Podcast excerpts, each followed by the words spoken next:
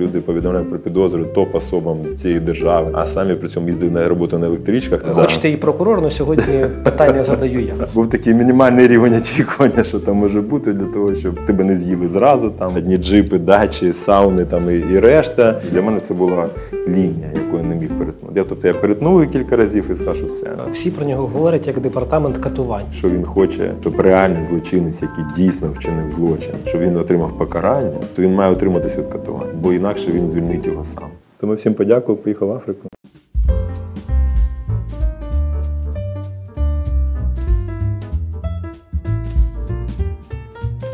Це Джасток, формат люди професії. Мене звати Сергій Деркач, я працюю в НАЗК.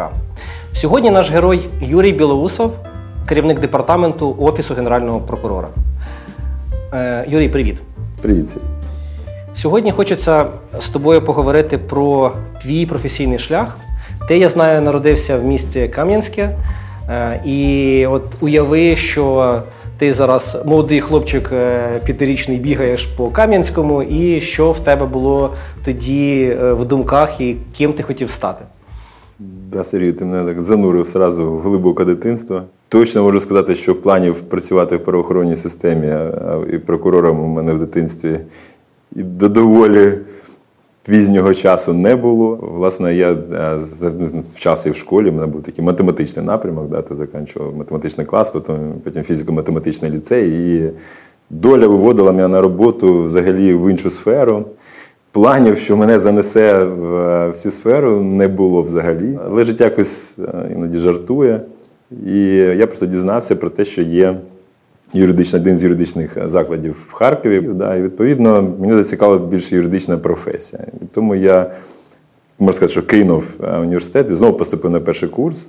Тобто я рік, можна сказати, втратив на той час навчання. Доля також пожартувала кілька разів зі спеціальністю, бо я їхав здавати документи на одну спеціальність до моменту, коли я вже вступив і навчався, вона тричі змінилась кардинально, починаючи від е, назви юрист з допискою програміст, куди я подавав документи взагалі до соціолога, спочатку без юридичної освіти, а потім все-таки вдалося отримати юридичну освіту. І тому якось почав опинився в цій сфері, да, і вже працюючи після закінчення вузу, ми запропонували спочатку наукову діяльність. А вона почала якось перетинати сфери інтересів з дотриманням прав людини в правоохоронній сфері. А чому скажи, ось ти змінив напрямок е, з математичного на правовий? Насправді питання в тому, що до відчуття, що це не твоє, то це точно відчував. Мені це не подобалось. І відповідно, можливо, це гуманітарна сфера, вона мене почала притягувати. Хоча соціологія, вона якраз з математикою має пряму там кореляцію. Математика там одна з основних професій. Тому це така подвійна освіта. З одного боку, така доволі технічна серед гуманітарних, якщо брати соціологію, мабуть, вона з найбільш таких технічних наук. Але право це зовсім інше. І це дійсно те, що почало мене потихеньку так затягувати, захоплювати. Е, Ми коли з тобою познайомилися, я пам'ятаю, що е, ти сказав, що ти кандидат соціологічних наук. І я до цього не зустрічав кандидатів соціологічних наук, е, тому мені було було в Африці, да, особливо в Африці. От, тому, було, тому, мені, тому мені було цікаво, що соціологія як наука. Скажи, наскільки ти вважаєш соціологію важливою для вирішення якихось питань? Ну, Насправді соціологія у нас дуже недооцінена в громадській свідомості. Вона асоціюється виключно з е, передвиборними кампаніями, з рейтингами. Да? Ну, для соціологів це просто не про що взагалі. Соціологія це якраз про суспільні закономірності, про закони, які про соціальні проблеми, які е, є в Україні. І якраз працюючи в УЗІ МВС, у нас був створений підрозділ, який займався дослідженнями латентних процесів різного роду, починаючи від поширеності вживання наркотичних речовин серед учнівської молоді, де ми відстежували динаміку по, по закладам Харкова, які наркотики діти вживають, коли вони починають. Да? Тобто для того, щоб власне вже вибудовувати певну стратегію там протидії. У мене дисертація якраз по протидії е, наркотизму, да, як соціальному явищу. І Там, наприклад, було одне з таких масштабних досліджень, коли вивчалась тура організованих злочинних угрупувань, коли, коли опитувались люди, які відбувають покарання у в'язницях за вчинення тяжких злочинів, для того, щоб простежити вибудовану ієрархії в злочинному середовищі і закономірності, які там існують. І одне з перших досліджень, яке, мабуть, мене затягнуло вже в те, чим я зараз займаюсь, бо воно мене до наскрізною такою лінією катування вони мене переслідують, або я їх тут поки не зрозуміло. Да. І з 2004 року ми якраз провели перше дослідження е, в Україні загальнонаціональна поширеність катувань в роботі органів внутрішніх справ. Тобто, коли наша група є фактично соціологів, внутрішніх соціологів, можна сказати, які працювали в МВС і забезпечили керівництво МВС інформацію щодо таких латентних явищ, яке було не для поширення, скажімо так. І, власне, коли ми почали проводити дослідження, якраз відповідав цьому ну, велика група була дослідників. За аналіз причин катувань, чому вони існують, і моє завдання було класифікувати ці причини, розкласти їх і описати. Цікаво. От е, ти вступив е, в університет МВС. Університет МВС це така, скажімо так, спеціальна система майбутніх правоохоронців, які виховується дух е, вже роботи в правоохоронних органах. Чи е, мріяв ти в той час вже працювати в правоохоронних органах? Чи ти думав, що можливо твоє покликання соціологія там чи юриспруденція в приватному секторі? Спочатку в навчасі да, були плани працювати безпосередньо відразу в практичних підрозділах, але Вийшло так, що я дуже непогано вчився. Мене запросили одразу в аспірантуру після завершення. І тут я одразу відразу перейшов в дослідження, ну, прикладні дослідження, які були це торкали з діяльності МВС. зокрема, рівень, рівень довіри громадян. Да. Ми оцінювали оцінка, думка громадян, як вони оцінюють правоохоронні органи. Ми це робили такі закриті дослідження, скажімо так, для керівництва. І тому вийшло так, що я не попав у райвідділок, а одразу попав в науку. Які в той час теми тебе захоплювали? Тоді Сфера ну, моїх там інтересів була це взаємодія з громадськістю, це залучення громадськості до правоохоронної діяльності, це ком'юніті полісінг, да, які ми там 2000 року по великому рахунку намагалися реалізувати. Це різні природи проекти з британським досвідом, коли ми вивчали досвід роботи британської поліції з населенням. Потім впроваджували кілька років в Україні. Тобто, спочатку це була взаємодія. Да. Потім потихеньку, потихеньку ми почали торкатися тем прав людини. І е, тут також доля звела, зокрема, там з такими колегами, як Аркадій Бущенко, тоді працював адвокатом Харківської правозахисної групи. і Ми разом з ним їздили по регіонам. І він він у нього був такий досвід в третій, п'ятій статті Конвенції, да, заборона катування, право на свободу. Він фактично був перший, хто вигравав справи в проти ну, в ЄСПЛ. І я був з ним також, у нього була інша тема, але от мене, мене захопили його ці теми, які він подавав. І я з певний час зрозумів, що це мені цікаво. Я для себе брав також 3, 5 статтю, потім почав фокусуватися на ній. Тобто все, що стосується права на свободу і заборони належного поводження, воно, мабуть, з початку 2000-х років мене ця сфера захопила. Да? І потім дійсно вже працюючи потім в МВС, коли був створений перший підрозділ такої захисту е, моніторингу дотримання прав людини МВС. Це був 2008 рік. І вперше, коли на роботу, в тому числі разом з правоохоронцями МВС запросили правозахисників, і далі їм посади доволі високі, там помічників міністра. І от ми разом намагались, наче ми всередині системи, да, але разом з тим ми, е, хоча колеги деякі сприймали, наче ми як вороги, да, ми показуємо ті проблеми, які існують. А ми намагалися навпаки їх налаштувати там на правильну роботу. Я пам'ятаю, якщо чесно, е, що був створений в МВС такий спеціальний підрозділ з моніторингу прав людини, і це дуже гарний приклад е, такої, скажімо, реформи. Маленької, яка відбулася, мені здається, чи було в таке те враження, що коли ти почав працювати в цьому підрозділі в міністерстві, е, що ти ніби свій через серед чужих і чужий серед своїх, тому що це свого року свого роду якась така внутрішня безпека, да? коли люди фактично е, виявляють порушення серед своїх працівників, працівників правоохоронних органів. Як до тебе ставились колеги? Це гарне питання, бо можна з різних ракурсів розглянути.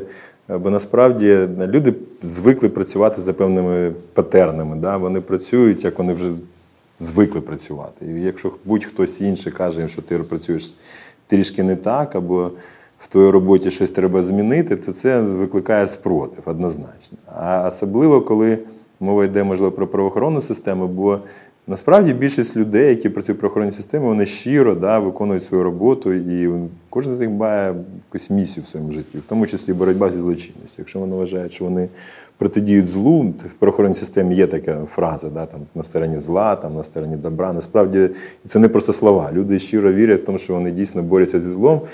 Але при цьому вони так як певну індульгенцію собі дають, що якщо це зло, то я можу, якби мені дає держава, да, там, чи хтось інший, там Бог, я не знаю, повноваження використовувати різні засоби боротьби з цим злом. Да. І навіть якщо я трішки перейшов мету, але ж я черту перепрошую, але ж я це роблю заради да, там, добра, заради справедливості.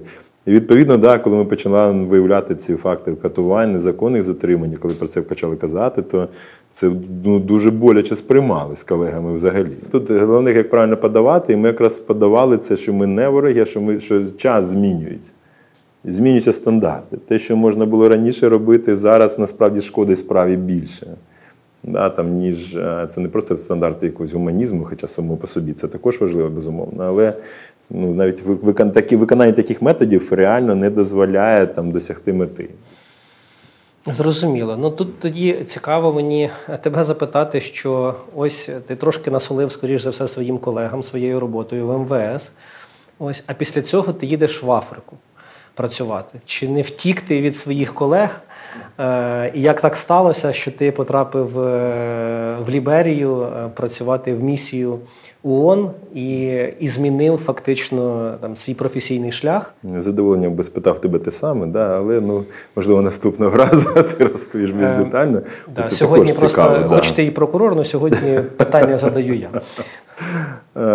Ні, тут насправді було дуже таке пояснення просте, бо Підрозділ, який був створений, е, куди мене запросили працювати, був створений 2008 року. Потім, у 2010 році, як ми знаємо, був обраний новий президент, який привів нову команду, в тому числі в МВС. І на другий день після обрання нового міністра він ліквідував підрозділ. Підрозділ був ліквідований.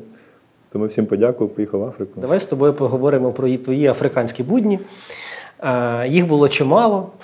Е, ми з тобою, в принципі, познайомилися в місії, і в мене своє враження від е, часу перебування там. Скажи, які твої були перші враження, точніше, навіть які в тебе були враження і очікування перед тим, як ти їхав, е, і чи вони справдилися, е, коли ти вже там довгий час пропрацював? Да, я спробую якось підібрати слова. Тобто тут особливих вражень не було. Ну, був такий мінімальний рівень очікування, що там може бути, для того, щоб, скажімо так, тебе не з'їли зразу, там, а трішки хоча б там протриматись. Е, тобто, Але я пам'ятаю дуже добре приземлення. Пам'ятаю, коли побачив український прапор, а там просто біля аеропорту, да, ну, ти знаєш, там військовий підрозділ, український український військовий підрозділ є, який забезпечує транспортування по всій там Ліберії, вертольотчики українські, які виграли там свого разу да, тендер. І саме вони забезпечуються. Коли побачив український стяг, я просто так ну, здивувався. Друге відчуття це коли ти відкриваєшся двері, ти виходиш і ти відчуваєш це повітря, а воно трішки інше, да, з вологістю там 80 тобто дихати складно сразу. Це пам'ятаю, це перша була реакція. Ну, але потім да, побачив, що в принципі люди тут живуть. Да, ну і Дуже непоганий колектив, дуже класний досвід е, роботи з 37 країнами, коли це все перемішано, коли нема своїх підрозділів, де ти українці, там росіяни, Норвегі, норвежці. Да? Але коли всі перемішані, в кожному підрозділі тебе намішано з усіх цих з усього світу, ну це реально дуже крутий досвід. Я пам'ятаю, коли мій шеф каже, там, норвежець каже, Юра. Нас 537, всі ми працюємо з поліцією, а 8 працює з міграційною службою, у них є вакансії, де туди. Кажу, слухай, ну я реально не знаю, що таке міграційна служба. Кажу, ну все ти знаєшся, да, іди. Ти знаєш такий проект на мене, ми іди підіймаємо міграційну службу. Це да, я пам'ятаю, з Сергій, як ми там з тобою познайомились, да, і з нашими хлопцями, там, і дівчатами, які там були наші дівчина. У нас командир контингенту була дівчина. Єдина, до речі, да. тобто це такі. Але це реально не дуже круто. Тобто Африка згадує тільки з такими добрими спогадами. Всі професіонали своєї справи, і у всіх різний досвід, у всіх різний е, бекграунд, да? всі е, люди з інш з різних країн, з різною освітою. Чи вплинуло воно на тебе професійно? Ні, Насправді, да, це гарне питання. Тут більше знаєш, тут таке diversity. Тобто, ти коли ти реально працюєш з людьми з зовсім інших країн, з іншою культурою. Е, я пам'ятаю, що перше тоді, що зробив, так прийшла думка, я просто намалював табличку. І е, добрий день, добрий, добрий ранок, добрий вечір. І як як, як справи. І я попросив всіх, там, хто з нами в відділі працював, це була Уганда, Норвегія, Бангладеш, вже ж Зімбабве, здається, да, там, і вони написали ці слова. І я просто їх завчив. І е, власне, коли ти бачиш представників вже там всі ж в своїй формі в своїх країн, да, коли ти бачиш там це Бангладеш, там або там ти вже просто вітаєшся. І це просто е, ну, з точки зору встановлення комунікації, це просто знімає зразу бар'єри. Ще згадав ще момент один цікавий, коли я йшов, я йшов контингент Бангладешу. Тут е, е, на, на їх мові, там, наприклад, там. Шуба шакал, шуба бікал, це, це як, як, як справи, але до обіду, там, типу, добрий, добрий ранок. А шуба там бікал, точніше, шуба шакал, добрий ранок, а шуба бікал з 12 ти кажеш. І ми йдемо, і вони там, бачите, вони кажуть, шуба шакал, тобто добрий ранок, а вже було 12.01. Я кажу, ні, шуба бікал. Да? І все, контингент просто у них. Я був у них просто після цього, знаєш, що я знав цю відмінність. Бо в тебе був годинник А я знав реально два-три слова. Не... Я вже сказав, що друзі, ну, типу, неправильно ви говорите, да, вже інший час. Там. Після, тобто, цього, після цього люди підходили, запитували тебе, яка година. Ні, ну насправді два слова просто нереально. Воно, воно виручало просто в різних абсолютно ситуаціях. Е, Але це для мене це було символ того, наскільки люди цінують, коли ти знаєш їх культуру, хоч щось. Навіть якщо як ми цінуємо, да, коли нас дипломати прилітають, і вони по-українськи там привітаються. Це одразу такий символ поваги. І для мене це було такий символ, що як важливо знати, да, вникати в культуру людей, як, як вони це цінують. Ну, це, мабуть, найголовніше таке Ти пробув в Африці скільки? рік. Рік. Так. Пробув в Африці, приїхав додому. Чи важко тобі було повертатися? І, скажімо так, повертатися рік це, звісно, не такий великий термін, але і не маленький. Повертаючись додому, які в тебе були, скажімо, плани, оскільки ти працював в підрозділі, якого вже не було, приїхавши, здобув якийсь свій новий досвід, е, працюючи в Ліберії. Тут набагато складніше, да, і це відчуття є присутнє. Тут набагато більше складне життя там, і е, виживання, ніж в Африці. Ну, з інших міркувань, не питань, можливо, безпеки. Е, І тому я, я точно знав, що я не буду працювати в МВС. Я точно розумів, що ті люди, які тоді працювали в МВС, що мені нам не по дорозі, просто там сидіти в МВС я не хотів. Я звідти звільнився і попрацював кілька місяців в неурядових організаціях, якраз займався менеджментом. Я був досвід певний здобув там. І після цього мене запросили в офіс повноважено, бо якраз створювався підрозділ по протидії катуванням.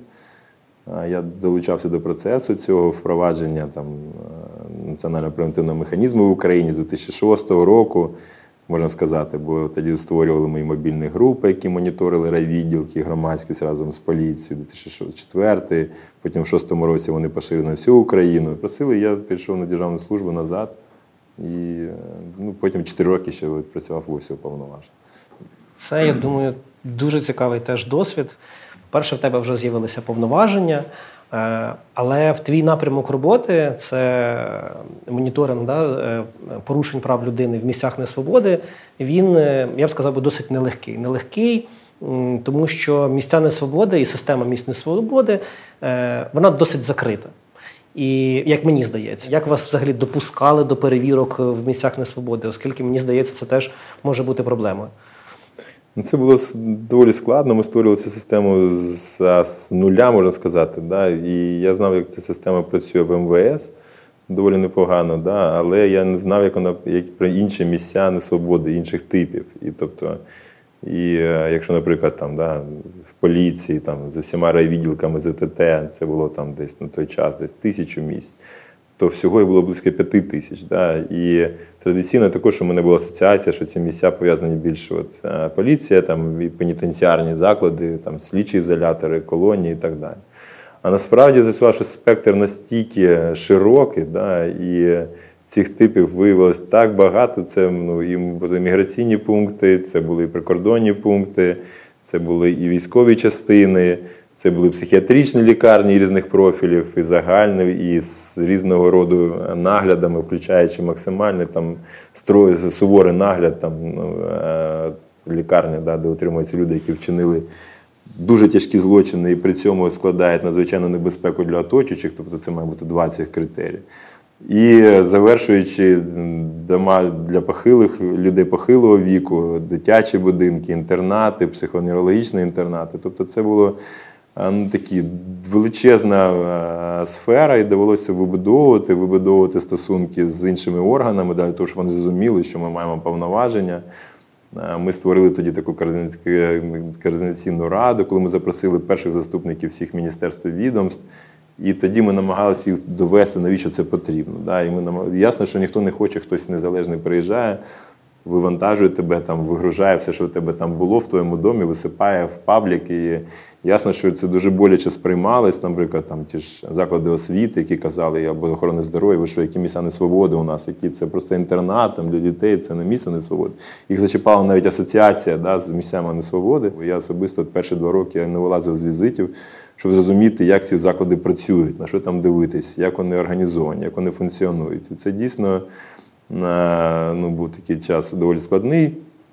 Але те, що мене вразило найбільше, да, що насправді ну, традиційні місця несвободи, якими асоціюються, ну, у мене вони не викликали такої прямо якогось, е, як би так сказати, психологічного такого дискомфорту. Да. Тобто, якщо слідчий ізолятор або колонія, ну, в принципі, ну окей, схоже на те, що було в поліції, приблизно, плюс-мінус. А коли я почав їздити по дитячим установам, по деяким, психоневрологічним, то я, наприклад, для себе це для мене це була лінія, яку я не міг перетнути. Я, тобто я перетнув кілька разів і сказав, що все. Я от готовий допомагати, підтримувати, але ну краще, щоб я туди не їздив. Бо це для мене я розумію, що це ну, найгірше, що я міг собі уявити. І відповідно. Нам було важливо подивитись, як держава до цього ставиться. Тобто тут ти розумієш насправді, що десь близько там, мільйона твоїх громадян перебувають в жахливих умовах, і більшість з них там перебуває не через те, що вони вчинили, а через те, що вони народились такими або стали такими. І держава при цьому не дофінансує, не виділяє їм там просто на якісь на мінімальні потреби, там, на харчування, на лікування. Люди просто страждають щоденно там, через те, що просто і про них забули. Оце те, що ну, дійсно було таким найбільшим ну, може, враженням і намаганням якось, хоча б хоч якось на це вплинути. А яку от з досвіду твоєї роботи, яку ти проблему бачиш більшою? Це порушення прав людини, я маю на увазі в місцях несвободи. Це якраз ті умови, які, скажімо так, порушують нормальне життя людини, чи це люди, які працюють з цими людьми, я маю на увазі персонал, охоронці там, чи лікарі, чи там, медсестри, піклувальники. Звідки йде більша небезпека? Дуже по-різному насправді. Да? Але я пам'ятаю, якраз у нас був там така розмова з комітетом проти катувань європейським, да? коли які нам, бо ми починали, ми починали якраз більше уваги приділяти умовам тримання. Ну, Їх легше знайти, да? легше побачити непофарбовані стіни, легше побачити відсутність питної води, там, відсутність денного світла. Це те, що не потребує там, надзвичайно складного якогось аналізу. І я пам'ятаю, коли на комітет проти катувань, коли ну, ми з добрих з ними стосунками сказали, друзі, не, не захоплюйтесь умовами. Кажуть, умови можуть бути, якщо людину запитати, де і краще, в тих умовах, де ну, все все круто, але її б'ють щоденно. Да? Або там чи бути в умовах, де все погано, але в принципі ніхто тебе не б'є. І тобто тут вибір доволі очевидний. І ми почали змінювати якраз акцентом на поводження. Його набагато складніше виявити. І це поводження це часто не обов'язково якийсь такий, знаєте, намір вчиняти зло людям. Там, да? Чи часто традиції, які склалися, да? які ну, так прийнято. Прийнято тримати людей там в клітках металевих, в психіатричних лікарнях там, чи в інтернатах, бо вони перебувають в збудженому стані. А як як по-іншому? Ну я закрив клітку на 2-3 доби, да, то людина заспокоїлася, наче це окей. Часто вони сприймають це насильство як рутину, да, як таку частину щоденної їх роботи, і от це насправді змінити складніше. А чому так відбувається? Це Чому персонал так погано відноситься до осіб, які там тримаються, і наскільки наша система взагалі дозволяє готувати якісно, психологічно і професійно цих людей до цієї роботи і, і підтримувати їх в такому стані? Тут питання в тому, що я варто дуже зазначити, ми насправді цього прийшли також на третій рік роботи, що треба поширювати і класні практики, які сформовані. Да? Тобто, коли ми спочатку ми так на негатив були заточені, да? то ми шукали там якісь недоліки, недопрацювання. Потім зрозуміли, що насправді там дуже багато класних прикладів, які треба поширювати. І дуже багато закладів, де ми були вражені приємно ставленням персоналу, умовами, наче два однакових заклади, однакове фінансування, але тут ну реально люди відчувають себе як вдома, а тут якісь інші. Да? І якраз ідея була превентивного механізму, да, і вона залишається, тою, що Якщо заклад закритий, да, якщо е, доля людини, яка там перебуває, повністю перебуває в руках адміністрації, і адміністрація знає, що доля в руках її, і ніхто не дізнається про те, що там відбувається, то просто ризик з насильства зростає автоматично. Да? І відповідно суть как би, цього механізму тримати адміністрацію в такому легкому відчутті, що в будь-яку хвилину можуть зайти люди і подивитися, що там відбувається. Це буде мати стримуючий ефект. А так, це безперечно, це і психологічні мотиви, це коли персонал там сам голодний, да, працює в поганих умовах, то це психологічне певне розвантаження. Да. Це якісь компенсаторні мотиви, коли там просто застосування насильства дозволяє таке задоволення. Це непродумані практики організації, коли, наприклад, у в'язницях не вистачає персоналу да, для того, щоб вони забезпечили безпеку. Ну, просто маленький приклад. Да. От ми зараз норвезький досвід, який там ну, вже кілька років, сподіваюся, що вдасться хоча б спробувати. е, Впровадити в пенітенціарні заклади так званий концепт динамічна безпека. Він полягає в тому, що для того, щоб контролювати в'язні ефективно, вони не мають триматися в блоках більше ніж 15 осіб. Тобто, відповідна установа має бути розрахована так, щоб вони всі тримались в блоках по 15 осіб, і тоді можна, використовуючи динаміку групової роботи, е, використовуючи там інші абсолютно законні методи, стримувати цих людей і контролювати їх там well-being. У нас виходить так, що наші пенітенціарні заклади вони побудовані по барачному принципу. Тобто це великий такий гуртожиток, 70-80 людей просто в одному приміщенні да, розташовані. І навіть вони кажуть, що в таких умовах просто неможливо забезпечити контроль е, з дотриманням стандартів. І тому адміністрація у нас йде через те, що іноді вона із е, середовища в'язнів вона відбирає собі квазіперсонал, якому дає додаткові переваги за умови, що це що вони контролюють решту. І виходить так, що у в'язницях вибудовується альтернативна вертикаль з в'язнів, які контролюють інших в'язнів. І відповідно рівень насильства в таких в'язницях він зростає. Адміністрація ну, іноді вимушено йде на це, а іноді зручно, бо ти можеш перекласти все відповідальність наче на інших в'язнів. Тобто тут дуже багато цих питань, причин, ну, ну і тут ціле море. Да? І в кожній сфері вона різна, ця проблема. Хочеться тебе ще запитати про твій е, досвід роботи і відчуття, коли ти перейшов з державної служби в громадський сектор. І чи ти вважаєш себе, оскільки організація, в якій ти працював, вона займалась е, захистом прав людини, е, правозахисником? Перший переход з державної служби в громадський сектор це суцільний кайф, це можна так сказати. Це краще не опишеш. Я пам'ятаю. Тому ти чітко... повернувся в прокуратуру. Ну, це так, я кажу, перше відчуття. Я чітко пам'ятаю, коли я звільнився з державної служби, я, у нас була закордонна вже поїздка.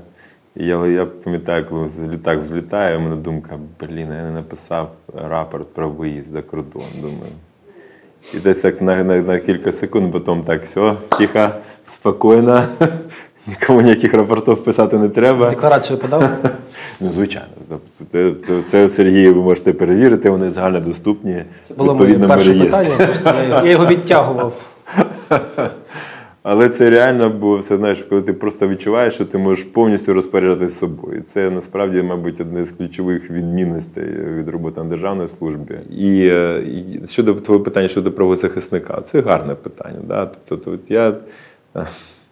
Я думаю, що був і в такій постасі, і не в такій. Да? Якщо безпосередньо ну, права людини вони мене оточують. Зараз назва нашого підрозділу ми навіть прописали в прокуратурі, там права людини згадуються в назві. Да? Але е, в громадському секторі все-таки я працював більше в такому експертно-аналітичному сфері. Да? Тобто як експерт-аналітик більше, ніж правозахисник, бо для мене правозахисник це той, хто захищає права конкретної людини, да? тобто який надає там послуги або захищає. Да? Правозахисник має бути орієнтований, мені здається, да? в моєму розумінні, на захист такі надання допомоги конкретній людині. Я більше працював в сфері таких досліджень, навчання, більше з таким акцентом на якісь такі знаєш, системні речі. І е, тому, можливо, ти як експерт, який в сфері прав людини працює, ніж правозахисник. Тобто державна служба є перевага да, в тому, що ти да, ти береш на себе певне обмеження, такі тягаєш на себе суртучок державного службовця, але з точки зору дії, то можливості більше. І це можливо, мабуть, те, що мене знов затягнуло на державну службу. Це можливість е, спробувати вплинути на ситуацію. Я зрозумів вже твоє бажання перейти від е, громадської і експертного середов... експертного середовища до конкретних дій, е, тому ти пішов в прокуратуру. Е, І для мене дуже цікаво е, теж твої відчуття, оскільки е, прокуратура орган, який в Україні дуже сильно критикується вже довгий е, період часу, як з професійної точки зору, так і з корупційної точки зору.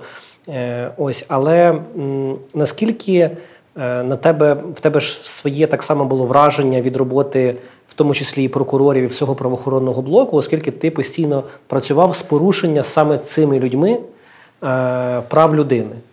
І чи е, прийшовши до е, прокуратури, чи змінив ти свою точку зору щодо професійності прокурорів, які зараз працюють в органах прокуратури?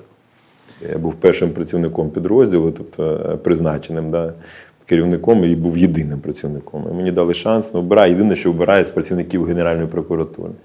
Я вважав, що це таке дуже жорстке обмеження. Думаю, господи, кого ж я там наберу? Це ж Генеральна прокуратура, це ж просто жесть. Це ж просто одні корупціонери, одні джипи, дачі, сауни там і, і решта. Бо знов таки я, я судив по тим матеріалам, які в засобах масової інформації. Думаю, ну зараз я тут з ними напрацюю, звісно. Але коли я почав спілкуватись, відбирати людей. Е, почати з ними перший, я був от реально вражений. Я просто здивувався спочатку, наскільки тут виявляється багато адекватних людей, і і наскільки вони самі не толерують отакі прояви, отаких от, е, ну, корупціонерів, вони живуть в гуртожитках. При тому, що провадження, в яких вони працювали.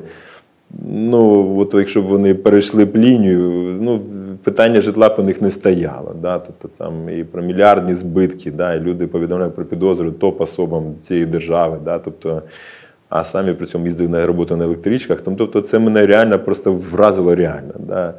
І вдалося сформувати підрозділ, і ми розуміємо, що зараз у нас команда, яка працює там не за гроші точно. Да? Тобто це люди, які мають якесь там бачення, якісь, ну, воно може пафосно звучить, але ідею в тому числі.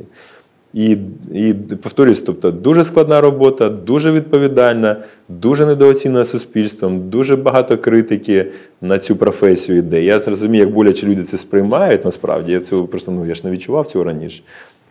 Коли вони там намагаються доводити, яке несприйняття, яка недовіра з боку громадськості, я бачу, як до нас це недовіра була з самого початку, по цим нашим провадженням. Там, е, Це провадження Кагарлик, яке просто там нам ну, ми нервів там потратили, бо у нас за кожний шаг нас підозрювали, що ми сливаємо справи, що ми там щось. І тільки бачиш, що такі шляхом такі нормальної комунікації роботи, ця довіра потихеньку формується. Да? Але ну, може на завершення своєї відповіді, да, я скажу, що переважна більшість людей в цій системі це дуже достойні люди, які просто ті, хто їх критикують, не розуміє навіть десятої частини тої роботи, яку вони роблять. І не роблять навіть десятої частини роботи, яку роблять ці люди.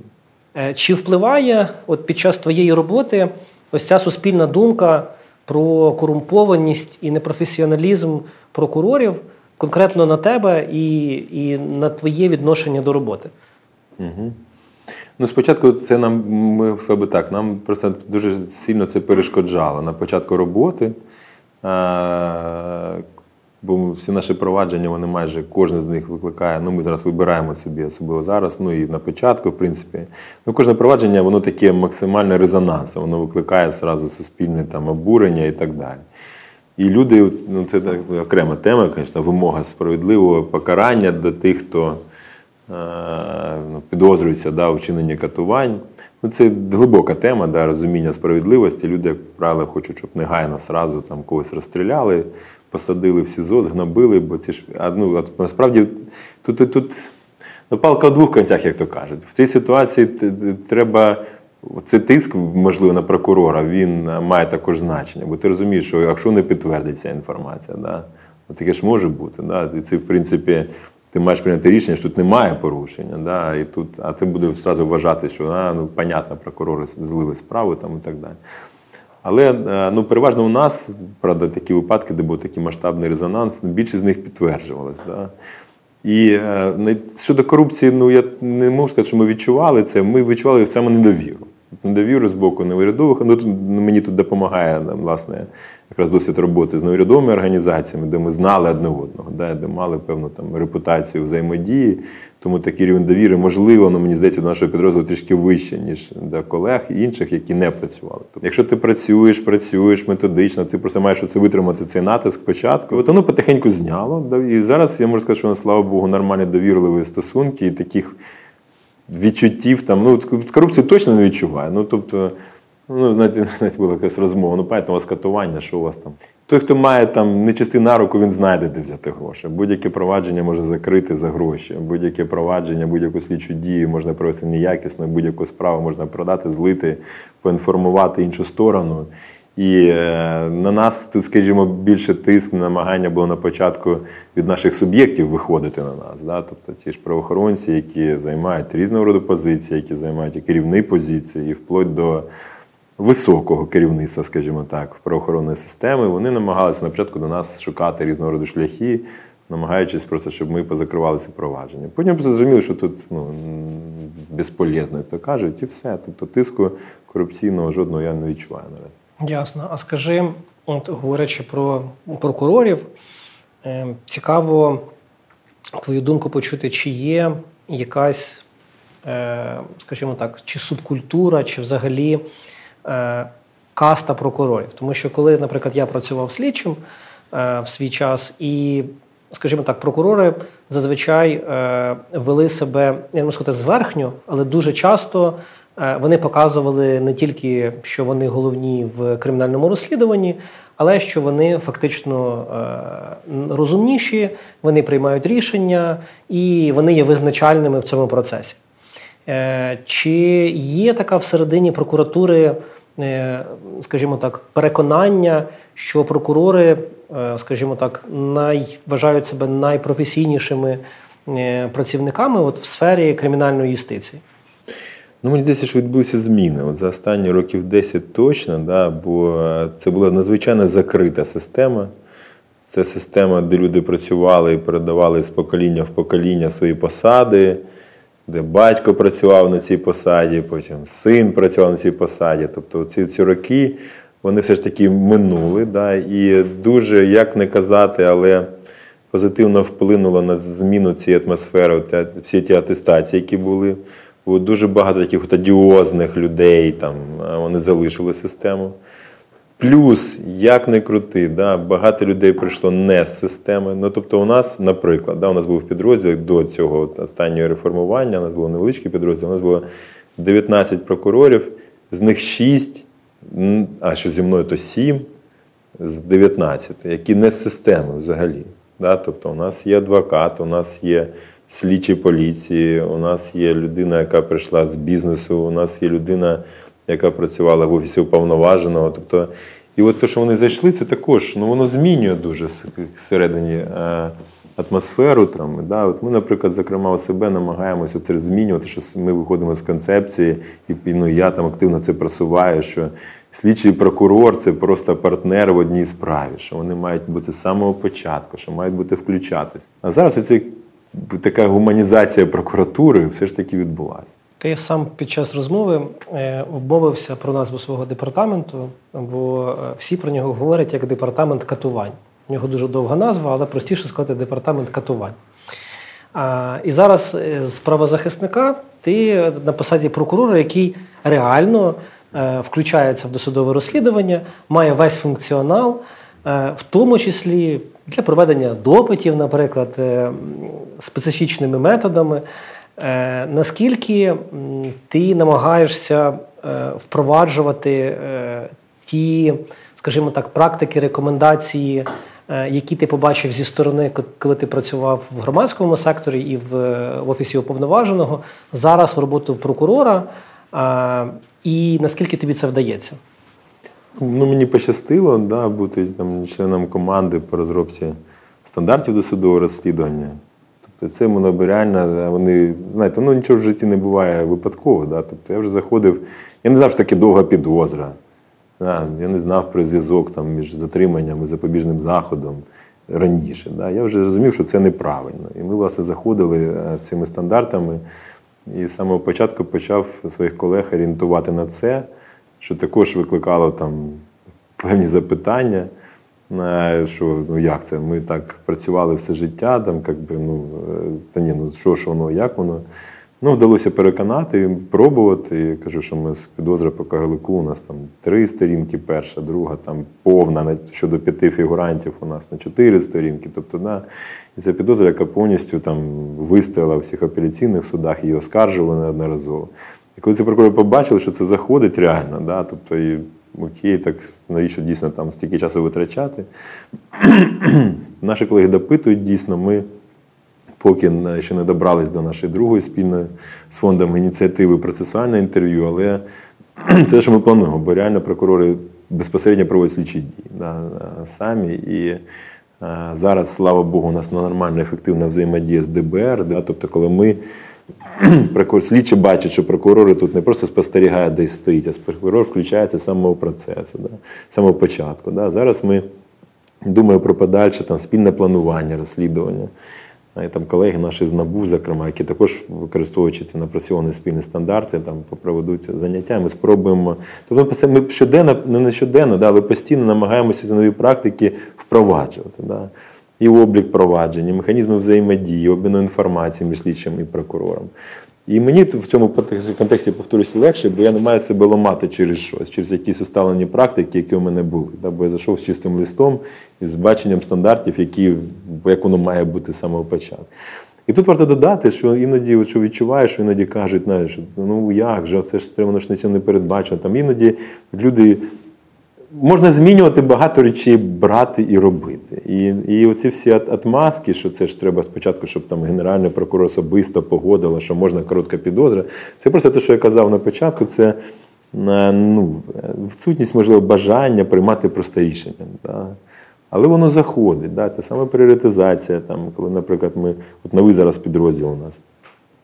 Я, наприклад, не зовсім розумію, як може бути новий підрозділ, да, якому хтось збоку там намагається нарізати пріоритети і завдання. Мені це, наприклад, не зрозуміло. Да. Чому не підрозділ, який працює в цій сфері, він визначає свої пріоритети, ну, звісно, за погодженням з керівництвом безпосередньо.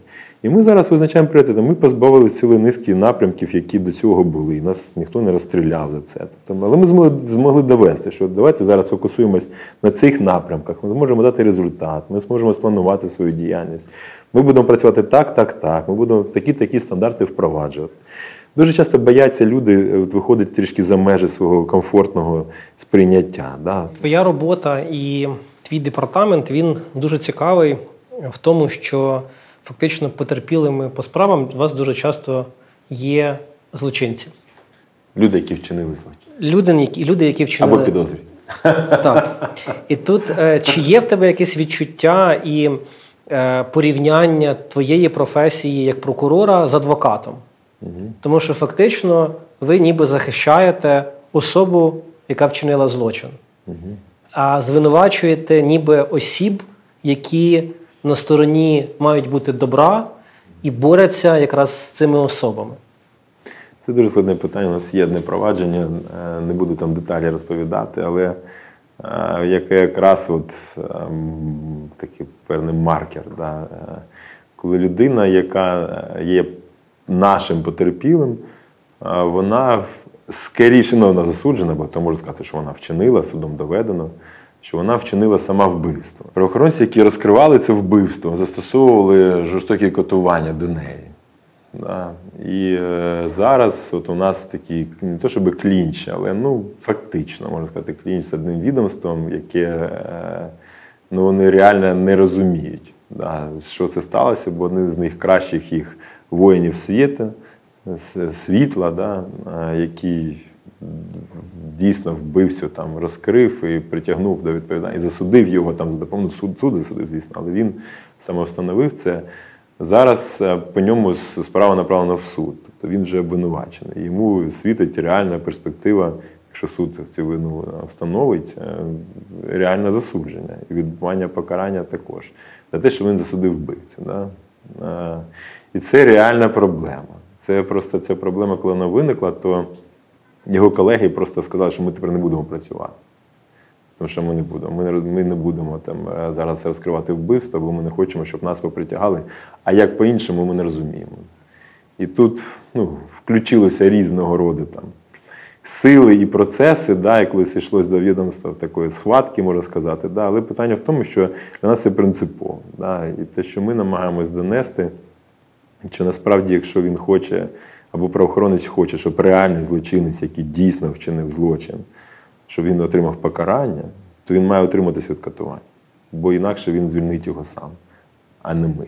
Да? Тобто ми тільки вскроїмо це. Тобто, і ця дилема, да, яка чому ну, для мене це не дилема, для правоохоронців іноді це дилема. Да? Чи можеш ти розкривати злочин за допомогою іншого злочину? Наприклад, для мене це точно не дилема. Для правоохоронців це дилема. Да? І коли дві статті, які навіть не так далеко одна від одної в кримінальному кодексі, 115, 127, чому ми одну людину за 115 засуджуємо, а другу, яка з 127, ми наче даємо йому індульгенцію. Да? І от е, я бачу своє завдання якраз в тому, щоб такими болючими, в тому числі, але не лише ними способами заставити правоохоронців задумати, що краще шукати інші шляхи. Бо і, дійсно вони реально деякі не розуміють, ну як, як це можна тут розкрити, якщо.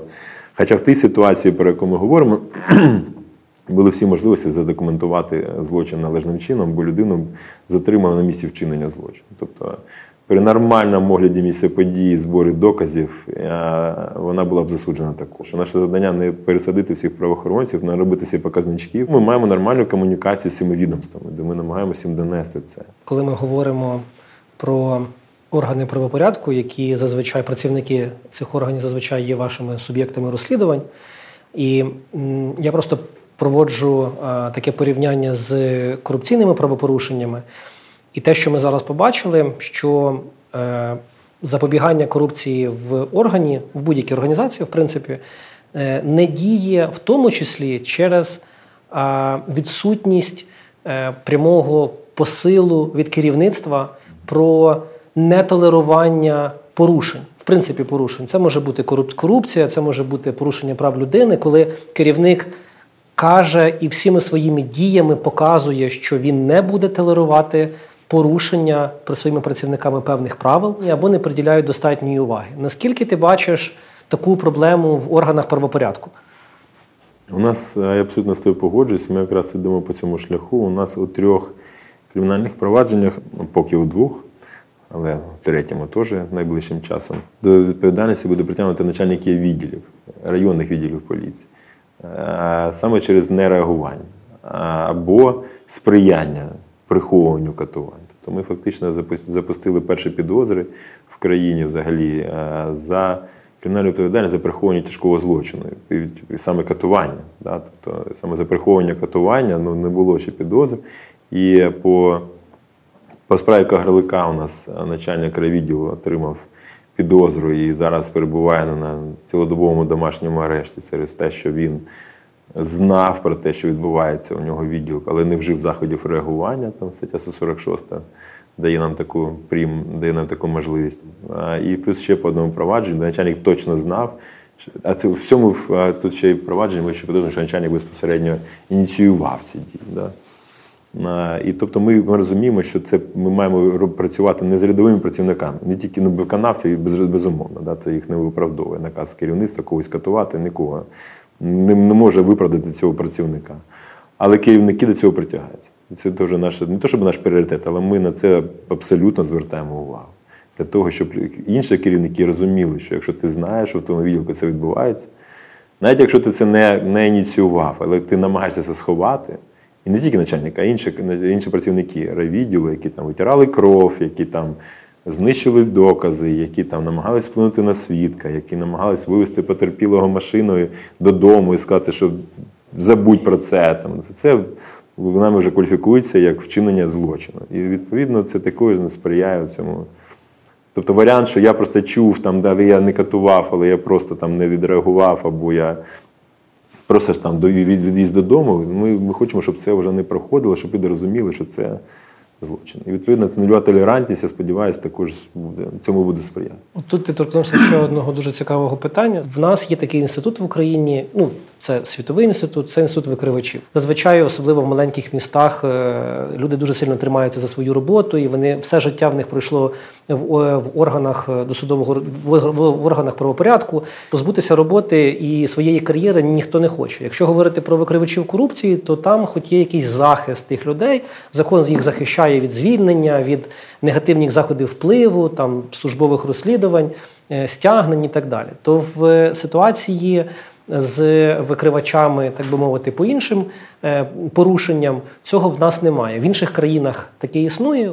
Чи бачиш ти, скажімо так, е, необхідність розширення інституту викривачів і на таких осіб? І чи ти думаєш, це б допомогло розкривати, по-перше, а розкривати е, злочини, а по-друге, запобігати вчиненню таких правопорушень?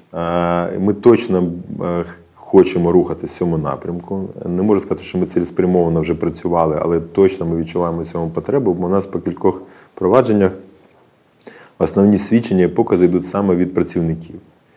І по цим, по цьому провадженню по городищу, зокрема, основне джерело інформації був працівник поліції, молодий працівник поліції, оперативний працівник, який, коли побачив це, він просто почав телефонувати керівнику негайно. А керівник сказав, все нормально, це робота йде, типа не лізь сюди. І е, він у нас іде як свідок, цей працівник, а керівник поліції йде як підозрювана особа, бо він фактично да, знав і сприяв цьому. По іншому провадженню, по одному з закладів, де відбулося катування, там ми інформацію отримуємо також від працівників, які просто не хочуть, щоб про них знали. Тобто, в цій ситуації цей оперативник він прямо заявив. І це перший випадок у нас, коли працівник поліції просто прямо заявляє да, проти свого керівника, проти своїх колег, е, дає свідчення. А інша ситуація, коли він не хоче, але хоче, власне, повідомити, але щоб ну, не дізналися про цього. І е, фактично окремого механізму немає. Ну, Зараз є закон да, про захист учасників кримінального там, провадження, тобто там він стабільний там, щодо е, ну, нерозголошення даних свідка. Тобто він, ми зараз його застосовуємо в нашому одному провадженні. І от необхідність додаткового захисту по аналогії з тими да, інститутами, які ви впроваджуєте у себе в НАЗК, це просто нереально в цьому величезна потреба. Якщо він буде знати, що його ніхто не звільнить, якщо він дійсно з великого містечка, він закінчив заклад МВС, він попрацював там кілька років. Це для нього основний заробіток, і родина його тут живе. І він розуміє, що він зараз йому подобається ця робота. Да? І якщо він буде знати, що він буде захищений і що його не зможуть звільнити, ну це було б супер. Я точно вважаю, що за цим інститутом майбутнє, і ми навіть от розробляючи з колегами проєкт стратегії державної політики там протидії катуванням, який сподіваюся, таки будуть прийняті найближчим часом. Там ми якраз писали про те, що ми один з індикаторів успішності, те, що через там три роки реалізації цієї е, стратегії найбільша кількість інформації буде виходити саме з середини системи, тобто не від громадян, не від потерпілих, а саме з середини. Знаєш, цей формат е, люди професії чим класний, тому що ми говоримо про е, людей. І про конкретно професії цікаво тебе запитати, оскільки ти не тільки прокурор, ти керівник. І тут ось питання професії прокурора, да, процесуального керівника це одна, е, скажімо, там твоя роль, а інша твоя роль це керівник. Тому що управляти фактично незалежними прокурорами, е, ну, мені здається, важко. І яку модель е, управління ти вибираєш, оскільки ти дійсно маєш забезпечити повну незалежність прокурорів в конкретному кримінальному провадженні. Е, тут воно, я давай його ще більш пряме сформулюю його. Е, бо я не є процесуальним керівником, да, по суті. У мене немає досвіду процесуального керівництва. У мене безперечно цінний досвід дослідження, яке ми робили з фондом відродження, якраз про ролі Практики дуже люблять таких людей зазвичай. Да. да.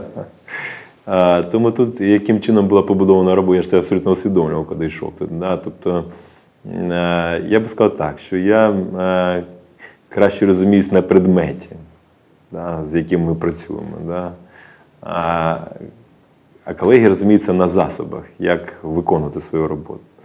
І тому ми з самого початку побудували свою роботу таким чином, що мій заступник, да, там, Тарас Семків, да, який є виключно прескером, який все життя там працював там, на цій сфері.